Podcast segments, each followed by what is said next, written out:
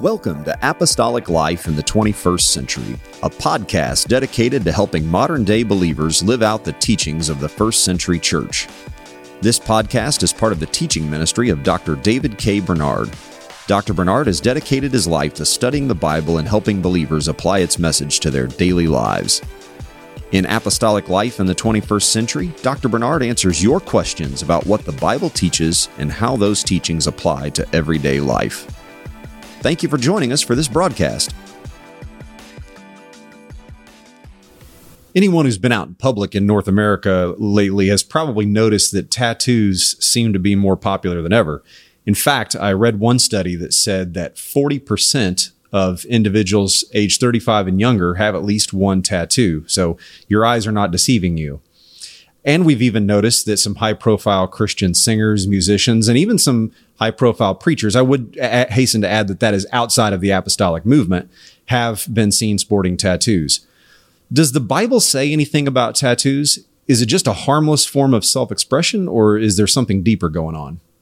I think we start with a basic teaching that our body is the temple of the Holy Spirit. We do see that in scripture in 1 Corinthians uh, chapter 3 and especially in chapter 6. In essence, it says in 1 Corinthians 6 19 through 20, What don't you know your body is the temple of the Holy Ghost or Holy Spirit? And then it goes on to say to glorify God in your body and in your spirit, which belong to God's. So we start with a very profound um, conviction, and that passage also says, You are not your own, you are bought with a price. So we do not belong to ourselves. We, first of all, we're created by God. Second of all, we fell into sin. God could have judged us and destroyed us, but instead he redeemed us by the blood of Jesus Christ. So now we belong to him in a twofold sense. First of all, by creation. Second of all, by redemption. Now, personal ornamentation and tattoos being an extreme expression of this are the ultimate statement in our society of individuality that I belong to myself. I'm in control of myself. And while that sounds pleasing to a secular person, when you stop and think about it to a Christian, that's not at all what we should be saying.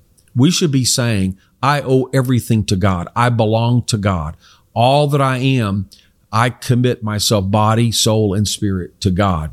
Romans chapter 12, verses 1 through 2, it talks about this. It says, I beseech you, therefore, brethren, by the mercies of God, that you present your body a living sacrifice, holy, acceptable unto God, which is your reasonable service. And be not conformed to this world, but be transformed by the renewing of your mind, that you may prove what is that good and acceptable and perfect will of God. So there's a very strong appeal in view of the fact that Jesus Christ saved you from sin, he redeemed you, you owe everything to him. Therefore, I appeal to you to present your body, so not just your mind, but your physical being to God as a sacrifice. So even if it costs you something, even if it's a denial of your will and of your flesh, be willing to sacrifice yourself to God. Present your body a living sacrifice, uh, which is your reasonable service. It's only what you should be expected to do in view of all that Christ has done for you. So when you look at it that way, our body does not belong to us, it belongs to God. We should be an advertisement for God. Now you might say, okay, well, maybe I should put tattoos of scripture all across. Well, no, that's the world's way. That's a personal way. And actually that brings glory to self. If you want to do it God's way, God created our bodies. So the natural design is would, would be choosing God's way. So the natural beauty. And so that's why we as Christians, we say don't wear makeup, don't wear ornamental jewelry. Um, and of course, there's scripture for that. The Old Testament has many examples in which every time makeup is mentioned, it's always associated in a negative sense with immorality or glorifying self. And I'm not saying that everybody who does that has that intention, but that is the connotation. That's the practical result. And the New Testament talks about not wearing uh, personal ornamentation in the form of ornamental jewelry, uh, precious stones, precious metals. First Timothy 2, uh, 1 Peter 3. And the same thing. If you want to adorn yourself, which it's, it's great to, to look neat, to look attractive, to, to adorn yourself, but And it goes on to say in modest clothing. So again, while we say the body is created by God, we understand that because of human sinfulness, we have to cover uh, the basic body um, because of the lust of the flesh, the lust of the eyes, the pride of life. So obviously, I'm saying in modest clothing was that what the Bible says.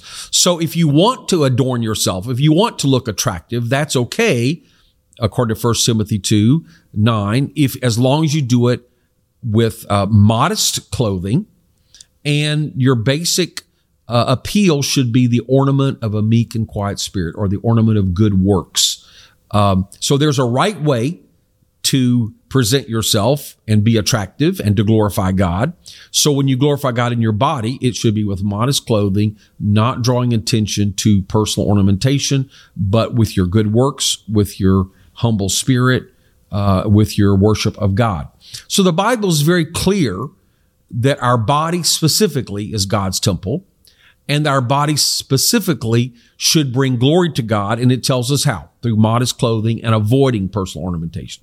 So the same principles that would teach us not to wear uh, ornamental jewelry, not to dress extravagantly, not to have wild, uh, showy hairstyles, not to wear makeup those very same principles would tell us not to have tattoos. If you say, well, I want to use this to glorify God, the answer would be no, you're not glorifying God. Glorifying God would be honoring the natural means, the natural body, not changing your body through tattoos or piercings or other body modification. That is a denial of God's creative purpose, not it's not giving glory to God's creative purpose. So really, tattoos are all about drawing attention to self and self expression, but that's really contrary to the Christian's goal of glorifying God, drawing attention to God. And the best way we can glorify God is through the natural means. And so I, I think of it like this. When we see a beautiful tree, uh, we don't immediately try to go and paint it if we see a beautiful butterfly, we don't try to capture it and put glitter on it. If we see a, a beautiful animal, we don't try to capture it and dye its fur. No, we uh, we see flowers growing, wildflowers in the field. We don't try to immediately go and and put paint on them to change them. No, we recognize God's natural beauty is what glorifies God. And I think the same should be uh, with our uh, our body. Now, the book of Leviticus does have some statements against body modification and tattoos. Of course, what you might say, well, that's under the Old Testament, and also maybe that was associated with certain uh, pagan customs where they're glorifying pagan gods, and so those statements might not be directly applicable However, just because they're in the Old Testament doesn't mean they have no relevance. I do think they're supporting this overall concept that your body is the temple of the Spirit, and therefore uh, it should be God's idea, God's plan of how we present and use our body. So I do think, uh, even though we're not under the law of Moses, the principles that the law of Moses taught us still have relevance to our Christian life today. And so, in summary, my answer would be if we dress modestly with gender distinction, um, with ladies letting their hair grow long, men uh, cutting their hair short, and we have the Holy Spirit, which does bring a natural peace and glow. People are attracted uh, to us because of, of, of the spiritual reality in our lives. That is the way we glorify God. And that's the way we use our bodies properly without appealing to the lust of the flesh, the lust of the eyes, the pride of life. That's the way we can use our bodies as a witness of God in this ungodly age. And that to me is the answer uh, of the proper use of our body, not using tattoos. Thank you for listening to this episode of Apostolic Life in the 21st Century.